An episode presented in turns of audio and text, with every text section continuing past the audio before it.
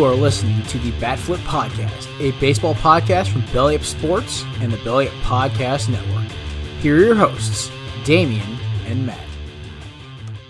Welcome back, everyone, to the Batflip Podcast. My name is Damian here with my co-host Matt, coming to you on February 8th of 2022. Got a uh, pretty interesting episode this week. Going to talk some more about the CBA negotiations or their lack of uh, and some other news on that front that's came out in the past week. Um, we have a little bit, little bit of an update on the Trevor Bauer situation, and then after that, we will look into the NL Central Division breakdown. But before we get into all that, Matt, we missed you last week. How are you doing? Doing good. Uh, last week, uh, you know, obviously I've talked about Auburn a lot on the show. Uh, just you know my fandom and stuff. They were playing. Uh, you know they're playing. They're number one in the country basketball. They actually lost tonight in overtime, so they'll probably drop out of number one. But they're having like a historically great basketball season. So last week they were playing their biggest rivalry on Tuesday night, and I uh, I was I was not gonna miss it. So uh, let David fill in for me. But um, but yeah, it was. Um, I hope uh, hope everyone had a you know enjoyed having David on the show and been meaning to get him on for a while, and um, but we'll uh, you know, I missed being here last week and uh, ready to get some get some baseball talk and I haven't talked baseball in a while. Feels like so uh, ready to go. Yeah, it's been uh, you know, I couldn't do it later on in the week, so we didn't have David on last week. But glad you're back this week. We'll uh, you know, be sure not to make that a, a uh, regular occurrence there. But uh, you know, let's go ahead and we'll kind of just start off with um, some news that broke. I believe it was Thursday of last week. Um, and that was that the MLB owners and the players had been going back and forth. We thought we actually had a you know a little bit of progress, um, and then it kind of got stonewalled. And we talked about that a little bit last week, me and David. Um, but now this week, the owners have basically requested federal mediation from the government, uh, you know, to try and help resolve this lockout a little bit sooner. Um, and that would have to be agreed to by the players. The players ended up declining that, saying, We don't need that. We just need to do this ourselves. Uh, the owners basically said, Well, we're not going to offer you a new deal. Then we're not even going to try to do it in, unless we get mediation. Uh, but it is a little bit of a weird scenario because the owners' meetings actually started today in Florida. Um, they're supposed to go, I believe, through Thursday. And at the end of those, Man- Rob Manfred is supposed to talk to the media. Um, and the players are doing their own little um, meetings this week, I believe, in Arizona to start the week and ending somewhere in Florida. So there is a little bit of hope that maybe they get to the table Thursday. Um, but, you know, as of right now, it looks like we're kind of in a, a stone wall between the players and the owners. Yeah. Um, you know, I think there's a few things that I like that I've seen out of the negotiations, but the same time, you know, it really is frozen on the on the terms of it. Um, I actually I really like the idea that, that the sides came up with on the uh, bonus pool for pre-arb players. I thought that was a really cool idea because there's you know there's some players that are just insanely good that are you know just are getting paid like major league minimum and you know the fact that they can't take advantage of how good they are in case they get injured later in their career and you know they're get paid I mean, they're obviously get paid a lot more money than than all of us, but you know they're getting paid a, a lot less money than they could be making.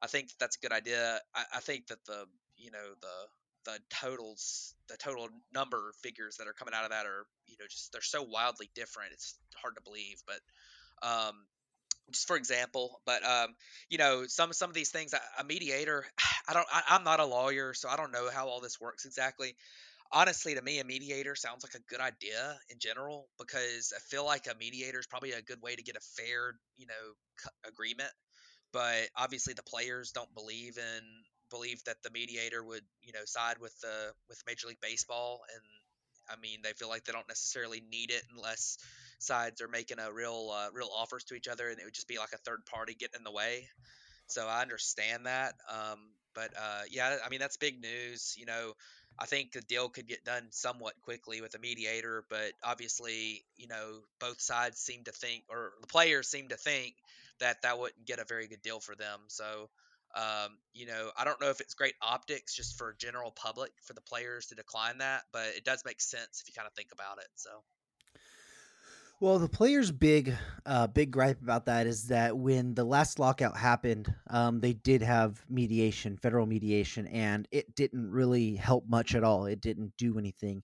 The players see it more as a you know a, a media stunt at this point from the owners by trying to save face and say that hey, look, we're trying, and the players don't want to help us. Um, it is interesting that some of the players have come out recently. I know like Stroman came out, um, I believe, a couple days ago you know, tearing apart Rob Manfred.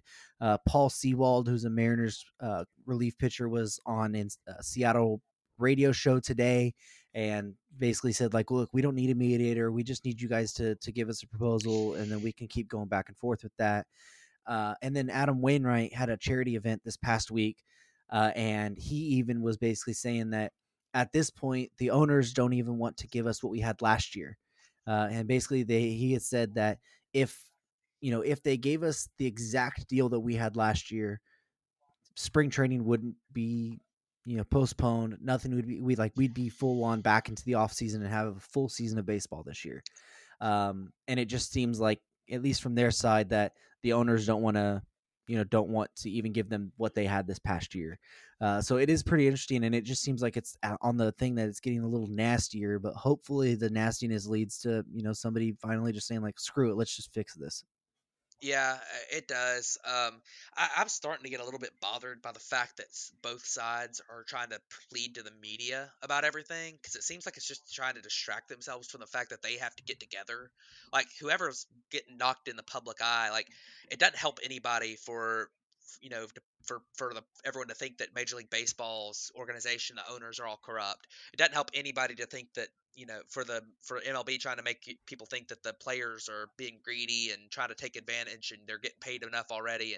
It doesn't that doesn't help anybody. I wish that both sides. I mean, obviously you're going to have you know you're to have news come out and there should be news. Everyone needs to know you know what are we getting baseball? You know that's the question everyone's asking. It should be news but both sides with all the you know publicity and media and the eh, mlb blacking or blacking out all the faces on on their websites and taking down all the articles and you know i, I just don't you know I, I wish that the sides would just kind of uh, you know, both of them would just kind of handle this. Uh, but especially the especially on ML, MLB's side has been very unprofessional. I, I think the players have come across a little bit whiny at times, but MLB side's been unprofessional with some of the stuff they've done. I wish they would just stop with the, you know, mumbo jumbo and just get to get to business and talk.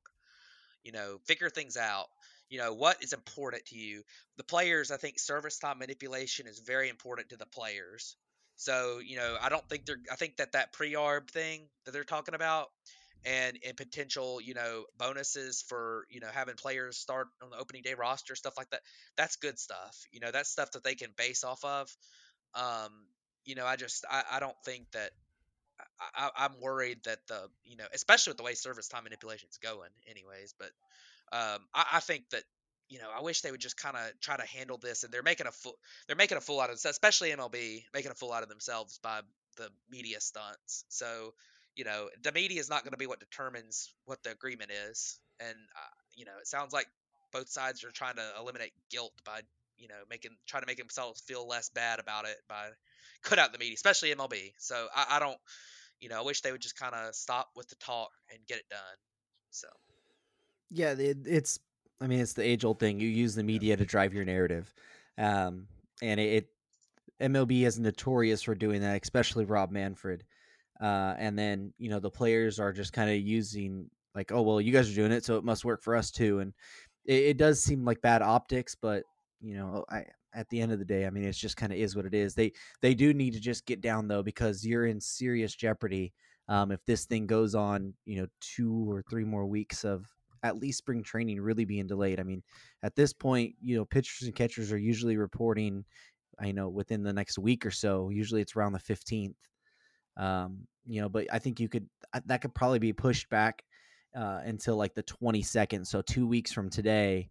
Um, and be everyone would be just fine. Maybe even March 1st. And you could, you could still fit in a, a good size spring training and start the season on time. But, the longer it drags on, you know, the the worse it's looking for a, a full 162 game schedule at least. But anyways, let's go ahead and move on to the next uh next topic. We got a little bit of a you know, a little bit of news on the Trevor Bauer situation today. Um, if you don't remember, back in I believe it was June, he was um, accused of sexual assault and um, rape charges as well. That has been uh, he had a, um, dang, what am I looking for? They had a trial for a permanent restraining order that back in I believe it was September or August or September uh, that was denied. Uh, and then he had an investigation going through the Pasadena Police Department and the LA County District Attorney for the past six months. Um, and then that today came to a conclusion with them saying that they were not going to bring any charges against him. Uh, he is still being investigated through Major League Baseball, and you know he's uh, suspension from them is still probable because through the Players Association's agreement, even if there's no charges brought against you, you can still have a suspension if found that MLB finds you know that something went on there. Yeah, um, you know, so so that's I think that's obviously good news for Trevor Bauer that the you know that the a criminal potential criminal charges over, and, and I don't think there was too much grounds for criminal charges to start with. Um, I'm not going to get into the graphic details of the situation, but um, it, you know, I, I don't, you know, and, and like I said earlier about the lockout, I'm not a lawyer, so I don't, I don't know, but um, it's definitely one of those things that I mean, Trevor Bauer, uh, how much has he alienated everybody to allow him to come back? Is kind of the thing. Like the criminal stuff is cleared. It's kind of a gray area situation. You know, I'm just that's all I'm going to leave it at on, on, the actual situation. But um, definitely a little bit gray area. I think that you know how his teammates have obviously been against him and he's alienated a lot of people. So how is he gonna how is he gonna come? Is he gonna be able to come back? Is MLB gonna allow him to come back at a you know how quickly? and, and what's going to end up being the the, uh, the outcome from this. But I think um, you know obviously it's good news for Trevor Bauer, and, and it sounds like something where I, I don't know if he's you know I don't know if MLB is going to get away with you know putting him in you know a, a like some kind of like permanent semi-permanent you know like year-long suspension type thing so um, that's not that doesn't really sound like you know compared to other stuff like like domestic abuse and stuff that has happened and you know the suspensions that have been levied for that um, you know the longest one i think i've seen was was a season and you know that was a really bad situation for the season long most of them are you know 50 60 games so um, you know i think uh, if you look at, at, at him you know i would assume that it would probably be a pretty long suspension for him but um, obviously, he's already served as, as we saw with the Marcell Ozuna situation. You know, serving that time on administrative leave. Um, you know, you you lose that money now, but you're allowed to play. You know, immediately if the if your suspension time has already been served. So uh, we'll see what happens with that. Um, you know, I don't know if we'll ever see him play again. I, I doubt we ever see him play again with the Dodgers, but uh, there's probably a lot of money at stake for Trevor Bauer, a lot of money on the hook there because you know, if he's allowed to play again, then he's going to get paid his contract uh, outside of the the suspension time, whatever that ends up being. So uh, that's really a really big win for Trevor Bauer because if he had been, you know, if there had been criminal charges levied, I think that they might have had grounds to, you know, kind of nullify that contract. But uh, we'll see what happens. Um, you know, obviously, um, it'd be interesting to see if he was able to come back and you know what he would look like and stuff, and you know how that react, how people would react to it. But um, but as of right now, I don't really think it changes too much in the immediate future. Yeah, in the immediate future, it really doesn't. It's going to be interesting to see, um, you know, how MLB does go along with it because, like you had said, Sam Dyson uh, was the one that was basically suspended for a whole year, but he actually had charges against him and um, and stuff. And you do have with the Ozuna situation being very recent as well, even though that was more like of the cops kind of the uh, different the optics there. That one. Yeah, so it, it's going to be interesting to see because obviously we don't know all of the details um, of everything that happened in this, and you know, behind the scenes and all that. But um, it is going to be interesting to see if if MLB does allow him to do the hey, you were suspended from basically the middle of June through, and that was how many ever games, and then now you're basically going to be suspended maybe you know the equivalent of a season like how long would they suspend him into this year and then not pay i don't know it's going to be weird but you know, at least the the that, that part is handled, and we'll see. You know, I think MLB kind of has a a little bit bigger issue on their hands right now than the Trevor Bauer investigation, but um, yeah. at least the uh, you know the actual through the police department, and that is is handled. But we'll talk more about that when the actual MLB investigation gets over. Uh, but let's go ahead and move on to the NL Central uh, division breakdown. Uh, and we'll go ahead and start with the Milwaukee Brewers that won this division at 95 and 67.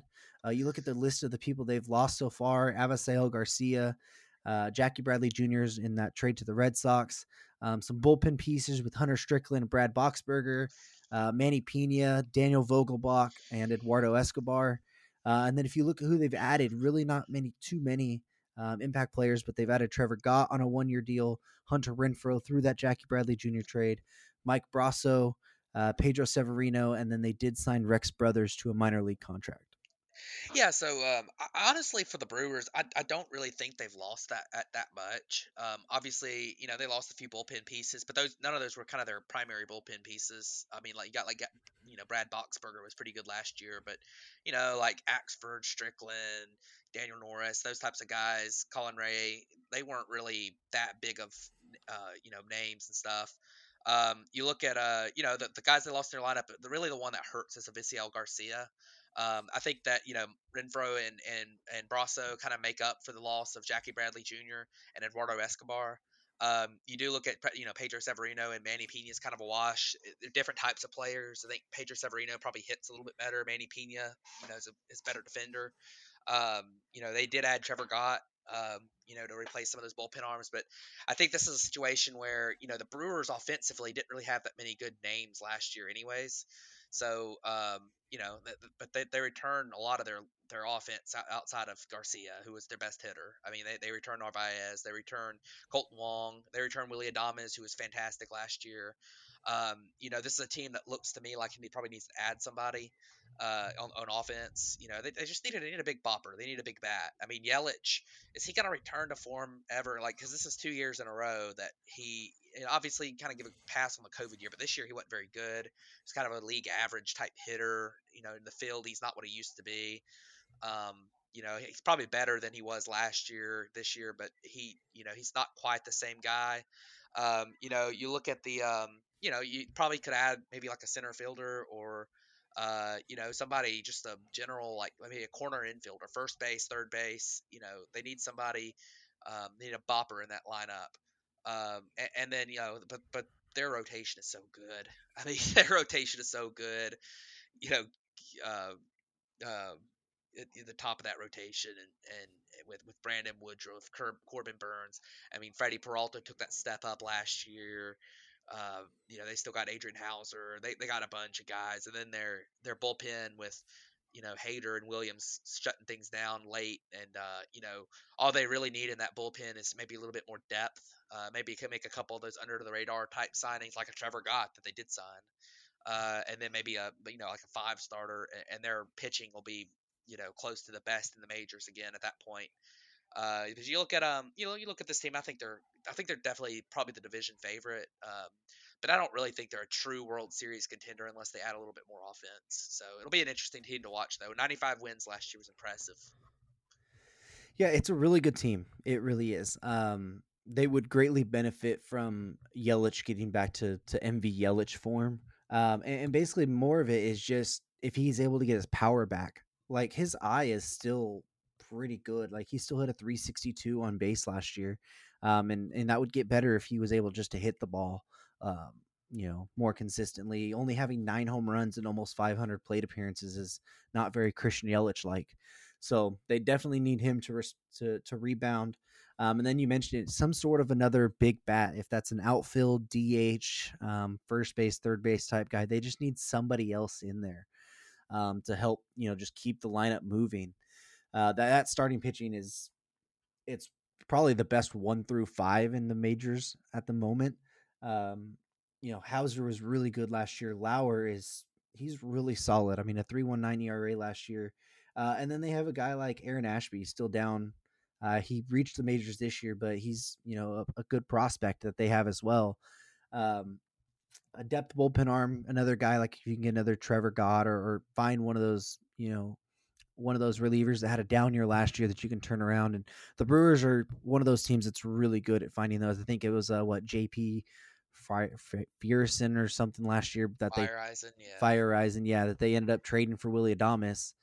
Um, you know, he was doing really good. So I expect this team to to be that division favorite, and if they are able to, you know, to add a, another big bat once you get into the playoffs, that top three to top four in the rotation, it's it's going to be really hard to beat if you can score at all. Because um, not many times where Woodruff, Burnes, or Peralta is going to give up more than you know a couple runs each time they go out. So, um, but let's go ahead and look at the next team with the St. Louis Cardinals finishing second in this division, uh, going 90 and 72, five games back of the Brewers, uh, but they did make it as a wild card team uh, last year. If you look at who they've lost so far, Carlos Martinez, Matt Carpenter, uh, Kwang Hyun Kim, Luis Garcia, J.A. Happ, Wade LeBlanc, Jon Lester, who ended up retiring, Andrew Miller, uh, and then just a little side that I put here that they did lose Mike Shildt because I think that's going to be a pretty significant um, deal for them. Yeah, for sure. Um, you know, their additions. Uh, they brought in Steven Matz. Um, you know, from the from the with the Blue Jays last year. Um, and uh, you know, Steven Matz, who's Steve Cohen, apparently his least favorite person. But um, I think um, you look at uh, you, you look at this team, and I mean, I think one of the key things for this team is for their pitching to get and stay healthy you know, last year I thought, thought you know, year before last, uh, you know, Dakota Hudson kind of took off a little bit and looked really good. Then he got hurt, didn't play, didn't pitch this year. Uh, you know, you need you know Flaherty to have a healthy season. Um, you look at uh, you know, some of their some of their relievers like Jordan Hicks, can he have a healthy season? Um, you know, if their pitching is able to get and stay healthy, I could see this team being good. I like their lineup. You know, Nolan Arenado, Paul Goldschmidt in the middle of that. Uh, I think Dylan Carlson continues to improve and, and take a step forward this year. Uh, he's been a pretty impressive looking player in his first year and a half in the big leagues. Um, you know, and then some of their other guys. I mean, Harrison Bader's a really solid player in the outfield. Um, you know, Tyler O'Neill obviously is it was really good. Even though I don't look for him to have the same season he had this year, I think he's still a pretty good player. Um, you know, they could maybe even use a bounce back from Paul DeJong. And, and one thing this team might have this year is a little bit of the uh, you know, the team of destiny type thing to them. I think they're going to be really, really fighting to try to send Yadier Molina and Adam Wainwright out on a high note because I think it's probably both of their last year. So, um, you know, it'll be interesting to see how they perform. And, uh, you know, 90 and 72 last year, they, they had a kind of special finish to the season with their last, like, you know, that long win streak late in the season to take over in the wild card race. And, you know, they ended up losing in the postseason on, on you know, a complete, uh, you know, heartbreak in the, in the wild card game that they really felt like they had a good shot to win. So, um, you know, we'll look at we'll look at the at the Cardinals as I, I, look at them as like a borderline contender. I don't think they're quite as good as the Brewers right right now, but you know maybe if they add a couple more pieces in the in the post lockout um, free agency, I think they could probably get to the level of the Brewers. So they got a few more pieces they need, but uh, I think um, maybe another arm of some kind. But I think they'll uh, I think they'll be a pretty good team this year. Yeah, I expect them to be a really good team as well. Um, they do need to figure out what they're going to do at shortstop. Are you going to is DeJong going to have a bounce back, um, or are you going to let Sosa uh, just kind of take over that role, which he kind of did uh, towards the end of last year? Um, you know, and then are you are you going to see Nolan Gorman this year, and are you going to see Matthew Liberatore this year? Liberatore could be a big piece for them, um, and you know to fill out the back end of that rotation if Miles Mikolas is struggling like he kind of did um, last year uh, and then help take a little bit of that load off Dakota Hudson. Because uh, you, like you did say, he only pitched, I think it was eight and two thirds innings last year. So it would be nice to get a guy like a Liberatore in there, maybe get, let him get his feet wet a little bit. Um, and then Gorman, I mean, see what he can do. I mean, he's been playing some more second base. I don't know if they would think about moving Edman over to short full time and letting Gorman take over the second base job. Uh, it would kind of all depends on what you might see in spring training, but it's a it's a really solid team with not much turnover. You're gonna get you know what you're gonna get from a guy like Paul Goldschmidt.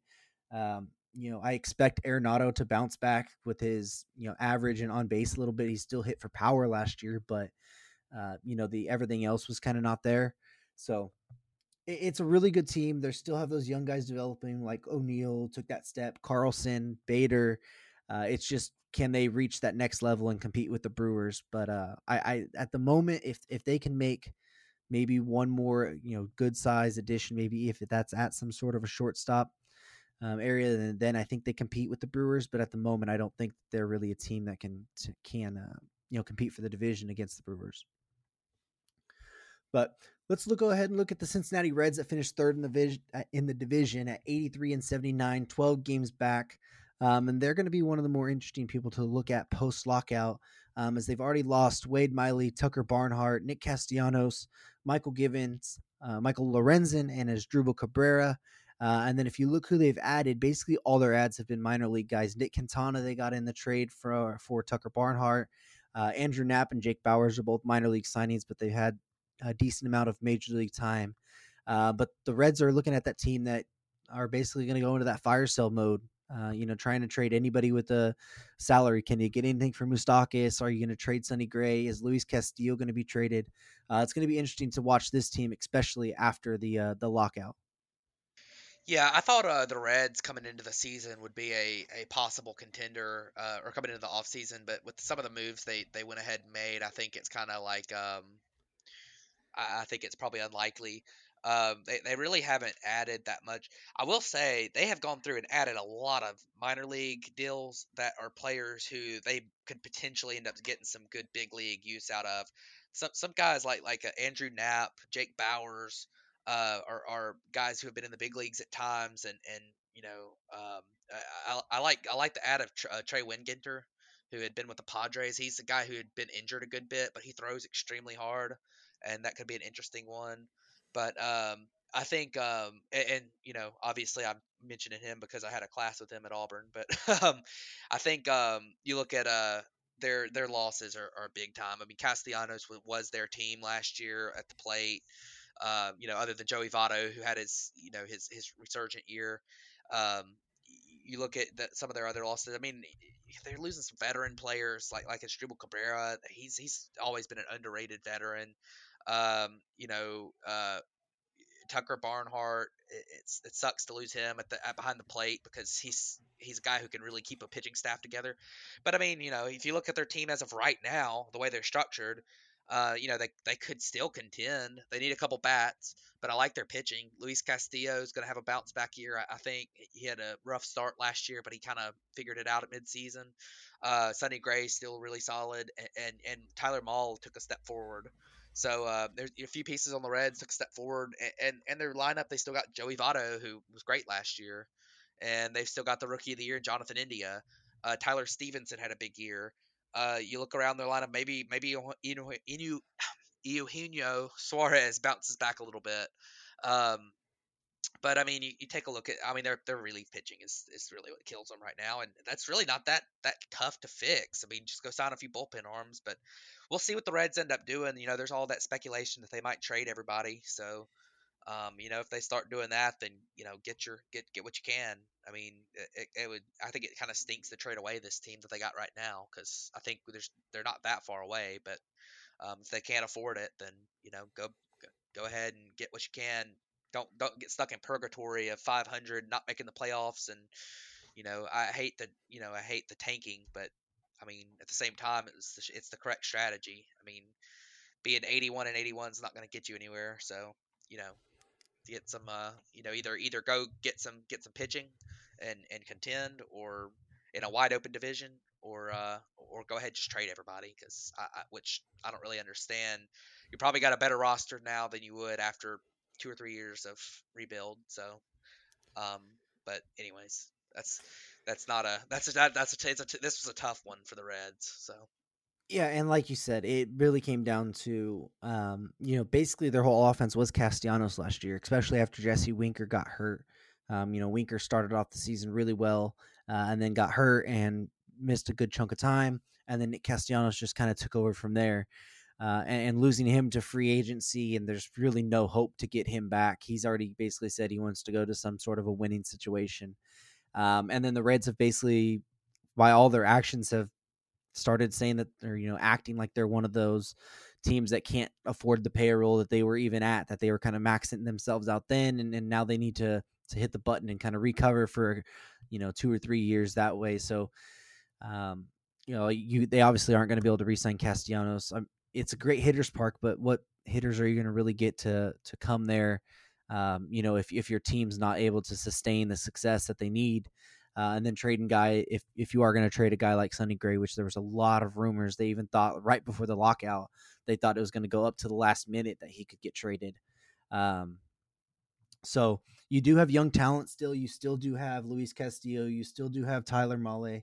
You still have Jonathan India. You still do have Tyler Stephenson back there. You still have Nick Senzel if you can ever get him to, you know, be a productive player.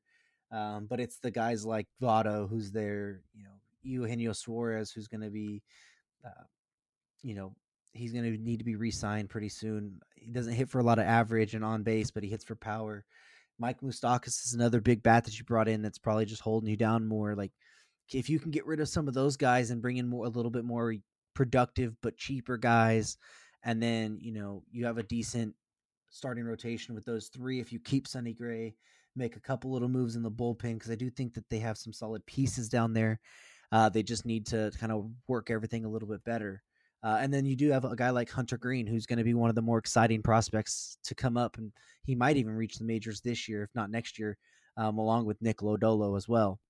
But you know, it, it, does seem like the Reds they they were a team that everyone was high on. I really thought that they were going to be a lot better than they were, um, and they, I think that they just fell short of expectations. And now they're like, well, we just can't really sustain it since we've really lost Castellanos, and we're, we can't afford to bring him back. So we just need to go the opposite way. It, it sucks, but I mean, at, at some point, you know, you can't be the Yankees, you can't be the Dodgers, and um, you know, just have that sustained success with signing people all the time. And I mean, even the Yankees didn't do that for a good amount of time, but it, it sucks. Uh, seeing a team that, that has the potential like this have to have to head that way. But you know, it's also kind of ties right into the to the next team in this division. That's the Chicago Cubs at 71 and 90 when they were 24 games back. They kind of did the exact same thing or the thing the Reds should have done and probably trade everybody at the deadline. That's what the Cubs did with trading Rizzo, Baez, um, you know, Bryant. Uh, and then if you look who they've lost through the offseason so far, that's Matt Duffy, Zach Davies, Austin Romine, Robinson Chirinos, Jose Lobaton. Um, and then who they've added – they added Wade Miley from the Reds. That's another one I didn't even mention that. The, or yeah, we did mention that. Um, they added him from the Reds though. Harold Ramirez. Uh, they re-signed Michael Hermosillo, uh, brought in Clint Frazier, Yan Gomes, and then the big signing is they brought in Marcus Stroman.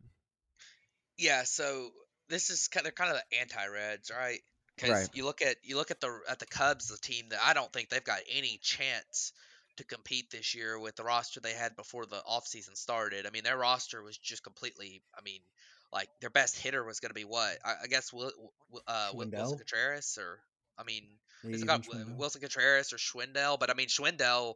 You look at his stats last year; he had a fantastic rookie season, but you know a lot of his numbers were inflated by BABIP too. So, uh, and his, his plate discipline, him and, and Patrick Wisdom both, their plate discipline was not you know, super great. I mean, they struck out a lot, didn't walk much, and that's something you kind of that's kind of a red flag a little bit. I mean, it works for some guys, and it might work for them, but um, you know, we'll look at I look at them as a team that you know, like like they were barren with talent after all the trades they made last year, and it seems like they made enough moves to get back to like a 500 type team right now. I mean, Marcus Stroman is going to be a nice move, but I, I kind of question that move. Not because I question Marcus Stroman. I think he's a good pitcher, but a three-year deal for a team that just traded away all their pieces just seems like it's not really doesn't really make that much sense to me. Like, um, you know, I, I think it's like it's one of those deals where you know you might be just be bringing in a pitcher to pitch for three bad teams, so it feels a little bit like you could have spent that money on something where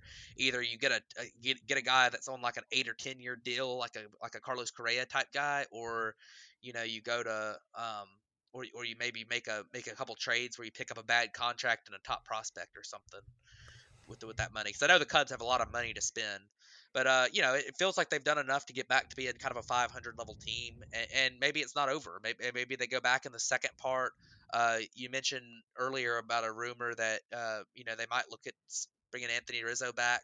Uh, I, am sure that's possible. I'm sure Anthony Rizzo would probably accept that if you know if the Cubs decided they wanted to do it. Um, you know, there's there were some rumors about Correa, and, and you know, if you add those two guys and you, you, keep working on that pitching staff, I mean, right now that pitching staff looks like, you know, Marcus Stroman and and not a whole lot else that I'm super excited about. Uh, I mean, Kyle Hendricks, I guess, is still pretty good, but he he can get roughed up a little bit sometimes these days. And um, you know, outside of those two, like you don't really have all that much. So I think, um, you know, pitching wise, I, I, think that this team could could have, and they they have some bounce back candidates. Like Ian Happ's probably not as bad as he was last year, and uh, you know, we'll we'll see what happens. I, I'm I'm not super bullish on the Cubs, but uh, maybe if they went out made a bunch of big moves, they're obviously trying to win this year because they're making all these moves. So maybe if they went out off in, in the post lockout, you know, period and, and make a bunch of couple of really big moves, maybe they could get into contention. Because, like I said earlier, this division is kind of wide open. So you know they don't really need like it's not undo not it is not impossible for them to get into contention this year, but it's gonna be they're gonna need a lot. So yeah, if they were able to win the lockout, because the Stroman point, it, it's it's a good point. The only reason it makes more sense is if they're willing to spend and make big moves this year, um, or even next year. But it, it seems like they're well positioned to do that this year. Like you said, the rumors about Correa, the rumors about um, Anthony Rizzo. There were even the rumors about them being interested in Matt Olson. So maybe it's a scenario where you're able to sign a guy like Correa, and then you go to the A's and you go, "Hey, maybe what could we do do for Matt Olson and Chris Bassitt or Matt Olson and Frankie Montas, or Matt Olson and Sean Manaea Because I feel like you need another starting pitcher in that rotation with Hendricks, with Stroman. Um, you know, and then you have Miley, but I think Miley's more fit for a, a kind of a four role and then you could see what you're going to get with Albert uh, Adbert Alzolay and Alec Mills. Uh, so you need you needed some other rotation in there, and then you need it feels like you need two more bats in that lineup to really make you a contender, not only in the division, but you know you could probably get away with making one of the pitching moves and one of the hitting moves, and probably be in in the fight for a wild card. But nobody wants to try and just fight for a wild card. You want to try and win your division. So you know, maybe that's a scenario where it seems like the Cubs want to spend big money. It's just will they do it? And will they do it through just strictly free agency or will they try and make, hey, maybe here's one big free agency move and then here's one big trade move um, that can fill a couple holes with the one deal? Um, instead of you know trying to go out there and sign a shortstop, a first base, or an outfielder, and a pitcher on top of that. So, and then you know they kind of need to help for some health. Health. Um, you're going to have Nick Madrigal and Nico Hoerner, who, you know, Hoerner hasn't been able to stay healthy for a full season, and Madrigal, he's coming. He had a, a good rookie, you know, start to his rookie year, and then he missed basically all of last year. Um, so he needs to, you know, and that's pro- right now projected to be your starting middle infield. And then you kind of need to figure out what you're going to do with Contreras. Um, are you going to trade him because you do have Miguel Amaya down in the minors, um, who seems like he's going to be ready with pretty soon. Um, and there's been a lot of chatter around Contreras, anyways, and I'm not quite sure that you're going to be able to re-sign him. So it might be more beneficial that if if you can't re-sign him, um, you know that you trade him beforehand, so you're not at the deadline where people don't get traded for all that much um, for only a half year rental of a catcher, really. So it, the Cubs are going to be fascinating to watch as well because they can make a bunch of big moves, uh, but they can also sit back on their hands and kind of just wait everything out. Yeah, like, like I said, what you know, final final kind of thought on the Cubs is that they, you know, if you look up and down their lineup, there's not really anybody that scares you. Like right. I know Schwindel and Wisdom were pretty good last year. Contreras is a solid player. They got some solid players, but nobody really scares you. You look at their pitching rotation. There, there's nobody that really scares you. I mean, Marcus Stroman is really solid. Kyle Hendricks can be when he's on, he can still be really, really good. But uh, you know, there's nobody that you feel like you cannot, you know, get a couple runs off of and you know their bullpen needs work. So I, I mean, I you know I, think that they've made some decent moves and have built up their farm system really well, but they they there's a lot, there's a lot more that needs to be done there.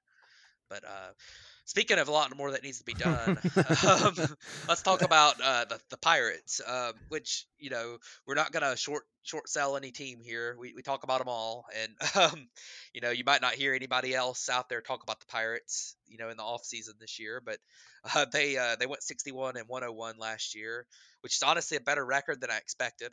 Um, honestly, they did have they had one good player that broke out that kind of help that. But uh, their losses were uh, Shelby Miller, who I, I, I have no I who's that remembered I remembered yeah I remembered he played on the Pirates like once I saw it for like I think he had like one pitch when he, he pitched one time for them or something.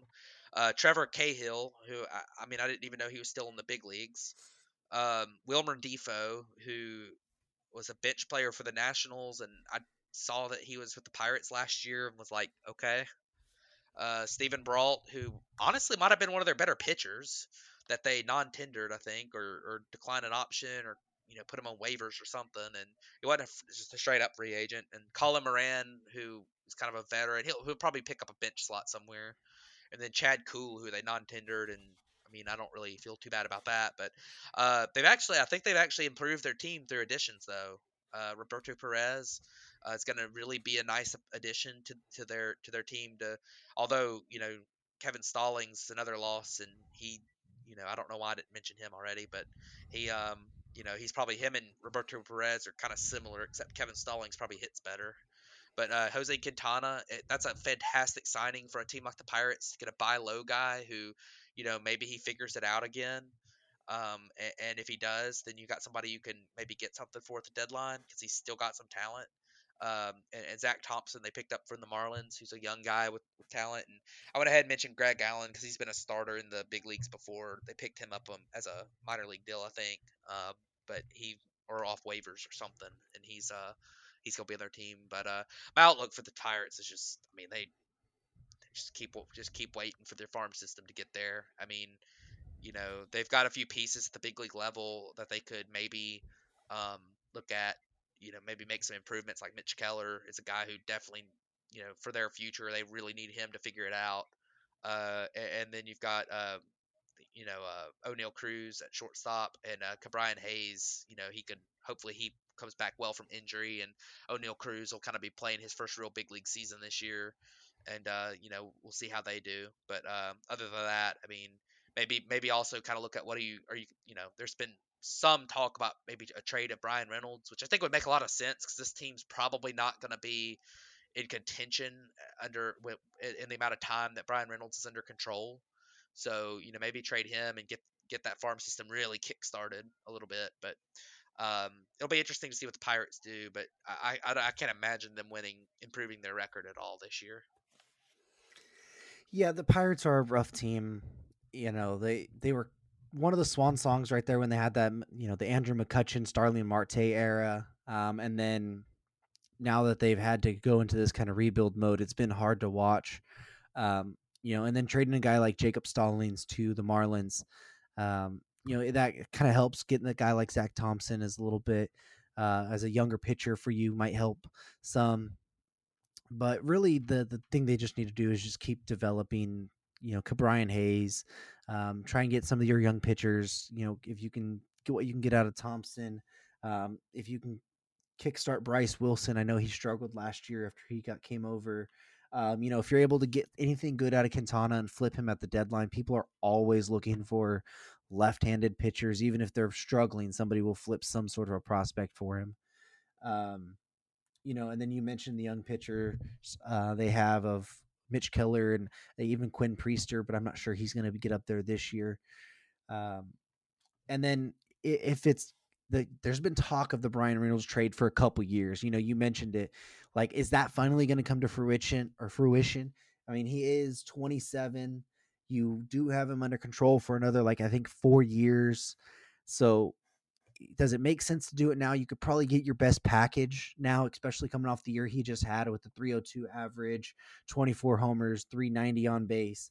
Like, it might be time to strike while the iron's hot right now and get as much as you can get for that control um, and re you know kick up that farm system. Uh, and right now, I mean, I don't know. You got to give your fans something to look forward to, and, and Bryan Reynolds is kind of Reynolds and uh, Brian Hayes are kind of those two guys. Um, you know, and then what are you going to get from Oneil Cruz? Is he going to, you know, going into his first full season, is he going to make the majors this year? What's, you know, he's already had some off field issues by himself. So is, is that going to rear its head again? If not, then you know, can he be as productive or the star that everyone thinks he can be? Because um, he shows a lot of intangibles, but how raw is he? Is he is he ready for that step? Um, and then just kind of keep finding that young talent, like you said. It's not going to be a team that you're is in the next two or three years is going to be fighting for a wild card spot. So they just need to be able to find and develop something. So maybe at that point, you know, three or four years down the line, you can look at, hey, maybe they can start looking for, you know, contention of a wild card at least. Yeah, I mean, we'll we'll see. I think um, you make a good point about wanting to have your fans excited about something. Um, you know, I think that that's still something that's probably important to them, especially being a small market team. They need some of that revenue come in, but I, I don't know. I mean, that you know, there's not gonna be anybody excited about the Pirates this year, and uh, No. man, I just I think you know I still look back and think you know they made some mistakes. I mean, they could still they could have Austin Meadows, Tyler Glasnow, and Shane Baz. I mean, that you know that was one trade for a guy who really he was you know decent when they traded for him, but here's red flags there. So I mean, that you know they they blew it with on that trade, and, and that's that's like that's not just. I mean, that's three like you know two guys who are you know a, a star pitcher, a guy who's kind of a, a really solid regular as a hitter, and then a guy who's potentially going to be a star pitcher that that had a really good you know looking rookie. You know, or I guess it wasn't his full rookie year, but it's you know kind of a debut this year for the Rays. So, I mean, that was just you know you kind of look back on it, man. Just just try to try to fleece another team like you got fleeced in that deal. That's what the Pirates need to do this year with Bryan Reynolds. Is the guy that they can do that with. Fleece a team like they got fleeced for and, and make up for it. so Yeah. Yeah, I mean that that trade did set them back um, quite a bit. I mean, if they had those guys, you're looking at a team that's a lot more productive and probably probably finishes with a better record than the Cubs did this year, and maybe even right there with the Reds fighting for a wild card spot. Because you got to think not only did that, you know, those three players would have been there, but then they would have been able to make other moves on top of that once they knew they had, you know, sort of a contending team um, and and it just it, it sucks when teams small market teams especially like that make big lopsided trades like that thinking they got the the one star that's going to push them over the edge and then it really sets you back for you know what four, four or five years at that point uh, when it's all said and done so who knows but you know hopefully the pirates here in the next couple of years start showing some signs of life because i think it's pittsburgh's a, a town that always usually supports its teams especially when they're good um, we've seen that with the with the Penguins and the Steelers, so they kind of need the Pirates to be good. Yeah, I was gonna mention it was so fun when the Pirates were doing good for a few years. Like when they Yeah. had the you know Andrew McCutchen and, and Pedro Alvarez and Russell Martin were all playing so good, and they were in the playoffs. And I mean, I you know remember the atmosphere at those games. Oh, like yeah. the, like the Reds game when they were you know mocking Cueto and stuff like that. Absolutely, That that was such a great atmosphere, and and it's kind of it really stinks that they can't put a competitive team out there all the time because that, that's a fun that's a really cool ballpark and it's a, Yeah. a great a town that loves their sports and when the pirates are good they love their pirates i mean i know that, that i know that's the pittsburgh steelers town but when they when the pirates are good they love their pirates and it kind of it kind of stinks to see them struggle like they like they are right now it really does. Um, and you make I was that's kind of what I was hinting on with the McCutchen and Marte type era was that atmosphere, um, in that ballpark. You know, it goes when when the Pirates are good, it's it's a lot of fun. Um, so I, I really do wish they can get back there, or hope that they can get back there relatively soon, because it's something that uh, baseball, you know, baseball's better when these smaller market teams like that are are able to have fun there and and be competitive at least. Even I'm saying that as a Dodger fan, but that's a little weird. Anyways, but you know, I don't. You know, it was a uh, jam-packed episode today. We we have hopefully we get some news from Manfred and then the the uh, CBA negotiations when they talk on Thursday. Um, I'm pretty sure we're going to have a laughing stock episode of clowning Rob Manfred next week because he's going to say a lot of idiotic things. Um, and then if it's not too much, we'll jump into the NL West division breakdown next week. But uh, you got anything else you want to wrap up on?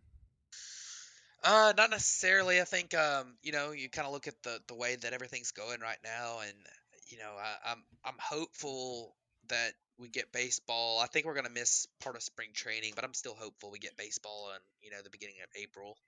Um, you know, uh, maybe they can get this these these negotiations you know really rolling here soon. I, you know, this is a good week to regroup. I think they're uh, you know they've they've talked some. They kind of got to a standstill. They had made a little bit of progress. I mean, there were some ideas like like that like like I mentioned that arbitration bonus pool. I mean that pre-arb bonus pool. Like that's an idea that both sides kind of agreed on that that's kind of something they could do, but the the dollar figures were way off. And I mean, honestly, anytime you have a negotiation like both sides are going to have to come to some kind of agreement. Like I think both sides need to understand that like MLB, you know, if you offer 10 million and they're asking for 100 million, you're not going to get away with offering 15 million. And, no. and the players, like if you offer 100, if you ask for 110 million, I, I hate, you know, as much as I think that, you know, there's been times you've got shafted in the past, you're probably not going to get 100 million. Like if you, it's, it's kind of one of those things. Like you need to, both sides need to kind of understand that they need to come to an agreement. And, and I, I, I really, I really hope. My, my one hope is that both of them see how important it is to get this done in a timely fashion, because, like I said, right now, you know, they're, they're not. This isn't getting done in a timely fashion, and if it's and if you start missing games, then you know the casual fans, the ones that were that watched that Field of Dreams game last year, the ones that boasted those those TV ratings in the postseason higher than they've been in years. They're going to be the ones that are really going to just kind of quit watching. Like us hardcore fans are going to keep watching regardless. There's going to be a lot of people that quit watching because of this and, and thinking it's just a bunch of people whining at each other. So I, I really hope that they understand this the sincerity of this situation because it's so easy for them to get caught up in we want this, we want this, we want this, and get caught up in the other side's not doing their part and it's you know you kind of get caught in that bubble a little bit and, and, don't realize that if if neither side does their part then you're not gonna then it's just gonna hurt everybody. It doesn't it's, it's, almost like you know if you have you know you got to somebody's gonna have to cut it loose at some point and it's it's almost like playing chicken. I mean it's you know somebody's gonna have to cut cut loose and say hey you know what?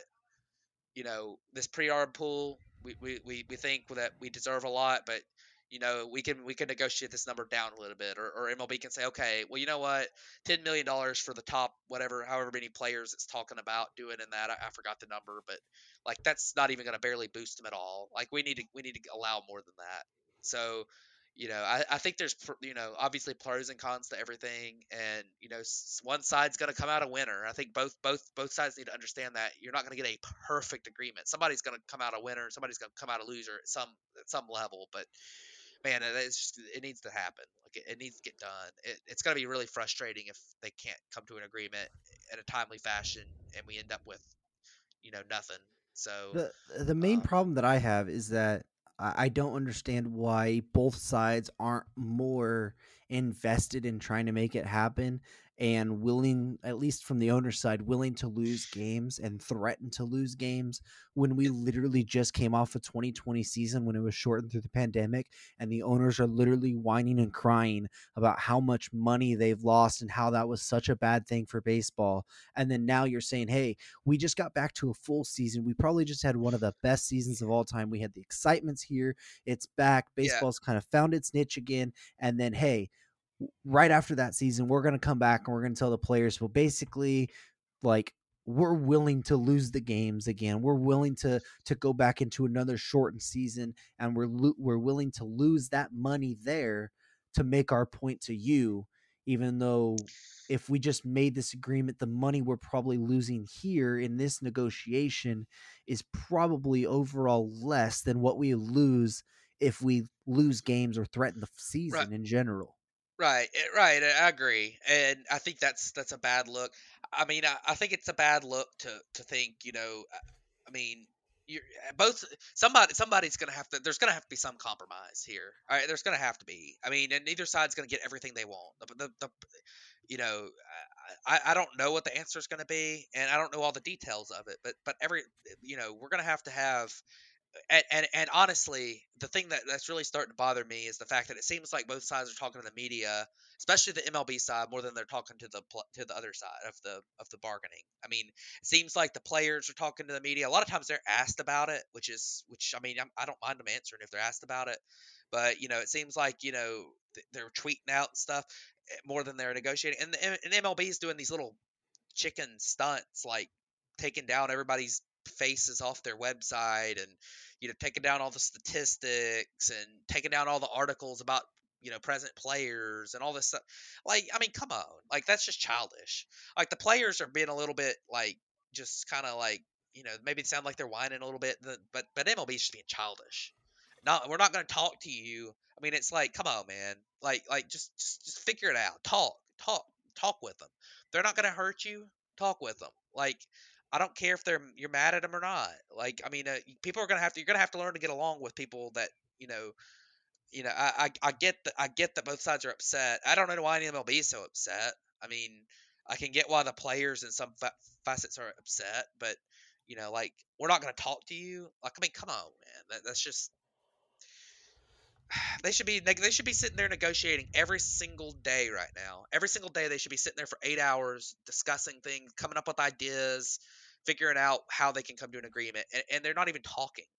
I mean, right. it's just like it. Like I, I I was telling somebody this yesterday. I don't understand what's so hard about negotiating why can't you get into a room with the it, these aren't massive groups of people meeting first of all. These are like three from each side. It's like six or eight people maximum in this negotiations. Like why can't these three to six i don't even care if it's a damn zoom meeting. Like we've found out that you can meet from wherever you want to meet from. You don't even have to have a you know hotel bills or any of this. You can get into a meeting and literally negotiate for eight hours a day and if you actually did that face to face and you had those people negotiating and you just sat there until you got it done, I bet you get it done within a week and a half to two weeks. Like it, they, the, the negotiations don't have to be this hard. All it has to be is, what do you want? What do I want? What are you actually going to accept? What am I actually going to accept? And where's the middle ground for us? Like, and that's the part that I don't think they're at. It's basically at like, hey, I want this. This is what I'm going to accept, and I'm not moving off of this from the owner's side. And then the player's side's like, well, we want this, and we'll give you like a little bit under this, but we're not going to give you way under this. Like, eh, and then the owner's like, well, we see that you wanted. Now you're talking a little bit more, but then how about if we shrink it to this? And it's like, that's not a good look for either side but I don't understand from my side at least how negotiation can negotiations can be so hard. Like it doesn't take that long to tell somebody something and then them to say yes or no. And then it doesn't take that long for them to rebuttal to you and then you to say yes or no.